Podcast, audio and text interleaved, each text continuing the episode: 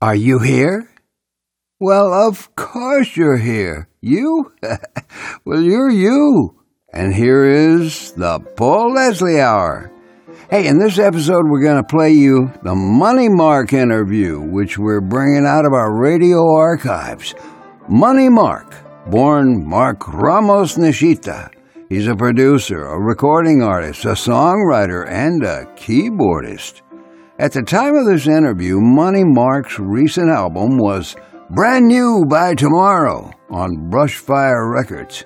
He took a few minutes to talk to your host, Paul Edward Leslie, just moments before getting on stage to perform with the Beastie Boys. You'll probably listen to this interview with Money Mark and get the impression he's quite a fascinating guy.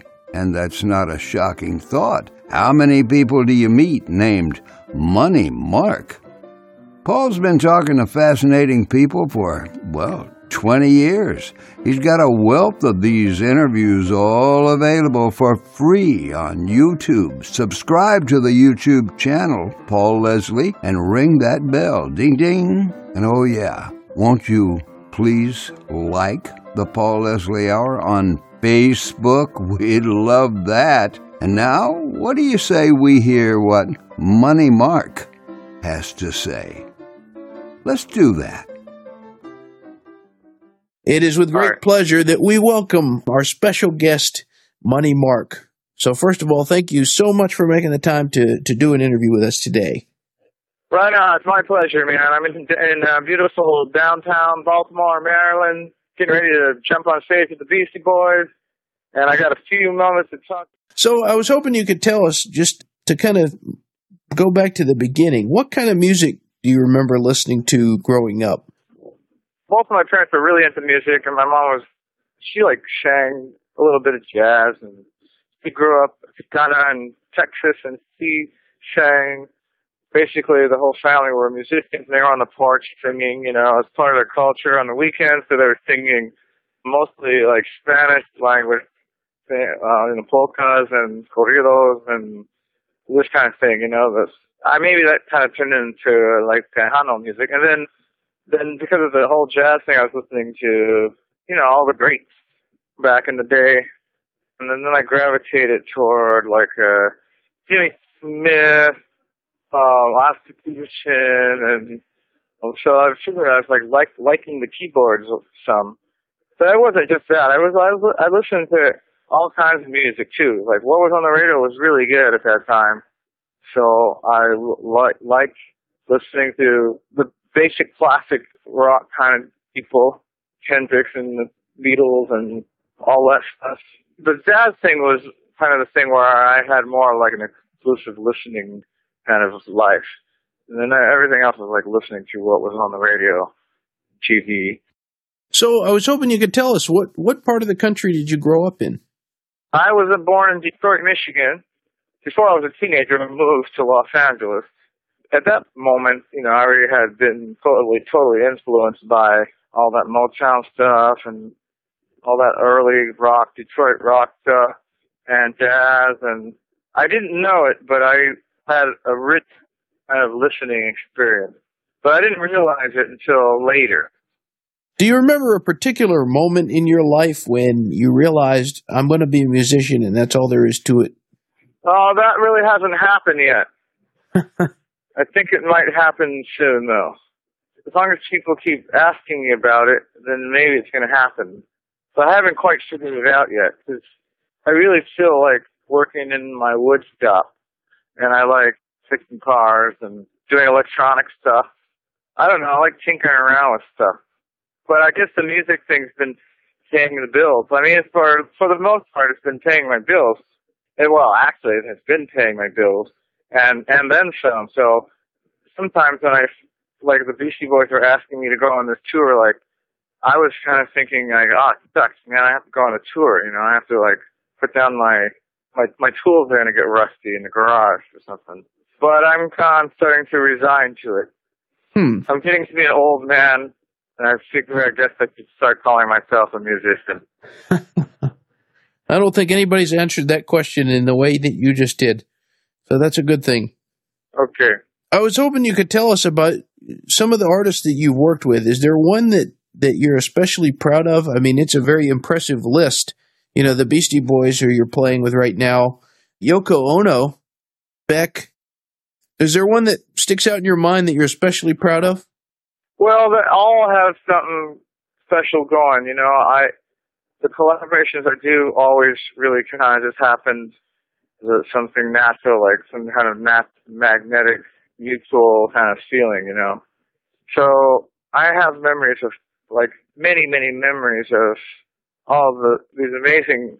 Every time I collaborate, you know, I actually kept a little journal, and like all of them were special. So I couldn't really single them out. I would, you know, working with Yoko Yoko Ono was kind of kind of cool. I learned stuff. I learned stuff from everybody. So in that case, uh, it's hard for me to say this or that.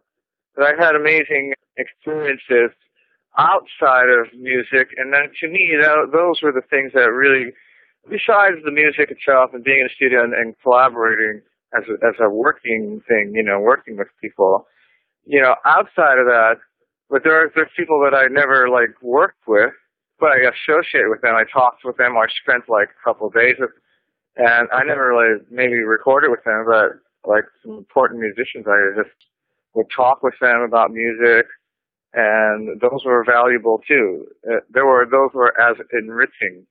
Then there's like some collaborations where where tapes were made, but those tapes never came out. There was like these sessions that I don't know where even where these tapes are or what whatever happened. After a Lollapalooza uh, in I think it was Pine Cove in 1994, that's uh, near Detroit. There, I, I, uh, we had some days off, and I went to United, the United Studios with George Clinton and the whole gang, and I hung out there for a couple of days and recorded a bunch of stuff with Garry Shider and George and what and Amp Fiddler and there's so names I don't even know the names. Should have Bernie Worrell keyboard. Bernie wasn't there. I don't know. Bernie wasn't really in the picture at that moment. And then there's some late night jam sessions with Benmont Tench and uh, I missed a jam session with John Paul Jones was was there and and there's you know there's no tape recorder going on. I mean the, even the jam sessions with Yoko they were taped, but I don't even know where those tapes are. I think they have yet to come out. And then it was countless times with the Beastie Boys and I just played with Flea at this benefit in in LA for raising money for school. And I think it just it goes on and on and on. Like every week, I'm doing something really cool. Wow, amazing! I was hoping you could tell us about one of your songs that's on your album, Brand New by Tomorrow. It's called "Pick Up the Pieces." Yeah, that's a there's a two greats on that album. Really, truly amazing people, totally open and totally have the most amazing stories. Maybe even face the Grim Reaper directly. You know, like Jim Keltner, one of the greatest drummers ever. Just to sit in the room and talk to the guy was uh, was just amazing. And same with Carol Kaye. Carol Kaye can tell you stories that'll just cut right through you. Then you have their musical sense and their performance. Like, it's really an honor to have be able to be in a situation position to. I mean, people like that have to like your song first. So it's yeah. I was like, I'm not to call them if I don't think they're to like the song. So we got Carol. Actually, they couldn't both come at the same time, so we had John, Jim come out, and those those two in particular to me, I've I've worked with Jim a few times and Carol a couple times. In one or two takes, they've got it. I think Carol's take was one take. She mapped out the song. She listened to it and mapped it on paper, and she just nailed it in one take. And Jim nailed it in a couple takes. So I don't know. What can you say? I got I got those two great and I think Carol just made the song happen. The chords and the melody were uh, Jack Johnson and I were in Santa Barbara at his home one night, and we wrote this song together. And then Jack put, played a little bit of guitar on it just for the demo. I don't know if we ended up using any guitar. I don't think so. But I called Jim and Carol, and Carol nailed the bass line. How it, how the, how the, those notes go against the melody was like really perfect. I mean, she is like that. Magic. I think my favorite song on the album is the first song, I like Color of Your Blues. Yeah, that's a, I like that song too. At the time I wrote that song, it was just right after Katrina in Louisiana or in the South there, not just Louisiana, but mainly the city of New Orleans and had a long term relationship that was like kind of ending and everything is good now, but at the time, you know, I was like in the in the middle of it all. So I kind of had the two and the sentiments kind of like blended in the song. So I decided that, well, when I was writing a song, it just naturally just happened. And I actually wrote it on the piano and it sounds really beautiful on the piano, but I totally stripped it down for that recording. It's like melodic guitar with a little tremolo sound and the bass is really simple. And I just plucked out a, a beat just kind of with my fingers on the SP1200, the EMU sounds, which I think are Jim Keltner's sounds from way back in the day, those drum sounds. And it has like this, has a little bit of this Orleans vibe to it. Yeah, I like that song. It is my, it is, it is one of my favorites on that album. It is a good song. When somebody listens to your albums or when they hear you in concert, what is it that you hope the listener gets out of the experience? I can't really say that to like what the recipient is gonna, you know, how they feel or how they, you know, I, I'm not gonna dictate that, like what, how someone could accept it or, but I'm just putting it out there. As long as my emotive force is there and I, and it's present, I think people will just get it. It'll convey. It'll telegraph, or it'll just emit somehow. And so I, I, it's a little abstract. That's the beauty of art. The beauty of it is that you know there's this uncalculable thing that happens. I mean, I can even be watching television, and you think there's a, like, I don't even know how television works, but I'm watching this thing on the screen and I'm totally getting it from as a recipient myself. I was totally getting what the person is doing, even if it's taped many years ago. I'm getting their performance, so that's cool. I don't have any expectations of what people uh, get out of it. Honesty is my is the key thing for me. This can sometimes be hard for a musician to put into words, but what is it that you like about music? Well, there's been some definitions of music in the past I think George Bernard Shaw must. I think he said music is the brandy of the damned. For a while there, I was going with that. What I liked about music was that I can be a fuller person because it's a way that I can express myself. You know, I'd rather play a show, 15 minute, do a 15 minute performance than do a 15 minute interview to get, you know, to get it out. But uh, yeah, I'm trying to be as graceful as I can I always hold that. I just think that it's something, it, for better or for worse, I can tell you that when I was a teenager, it saved my life. It hmm. kept me going. In an evening, I'd say, if there was a choice of like driving down this dark street or going home and listening to a record, I would have chose going home and listening to a record or something like that. Yeah. Then it extended into my music, into my instruments. I had a guitar and a piano, and I loved those things. I loved them. Hmm. Well, I have two final questions before we go. Okay. I'm dead serious. What is your all-time favorite meal? All-time favorite meal was my mom's chili on white rice. On rice? Yep. Very interesting. Well, my final question. This broadcast is, is going out all over the world.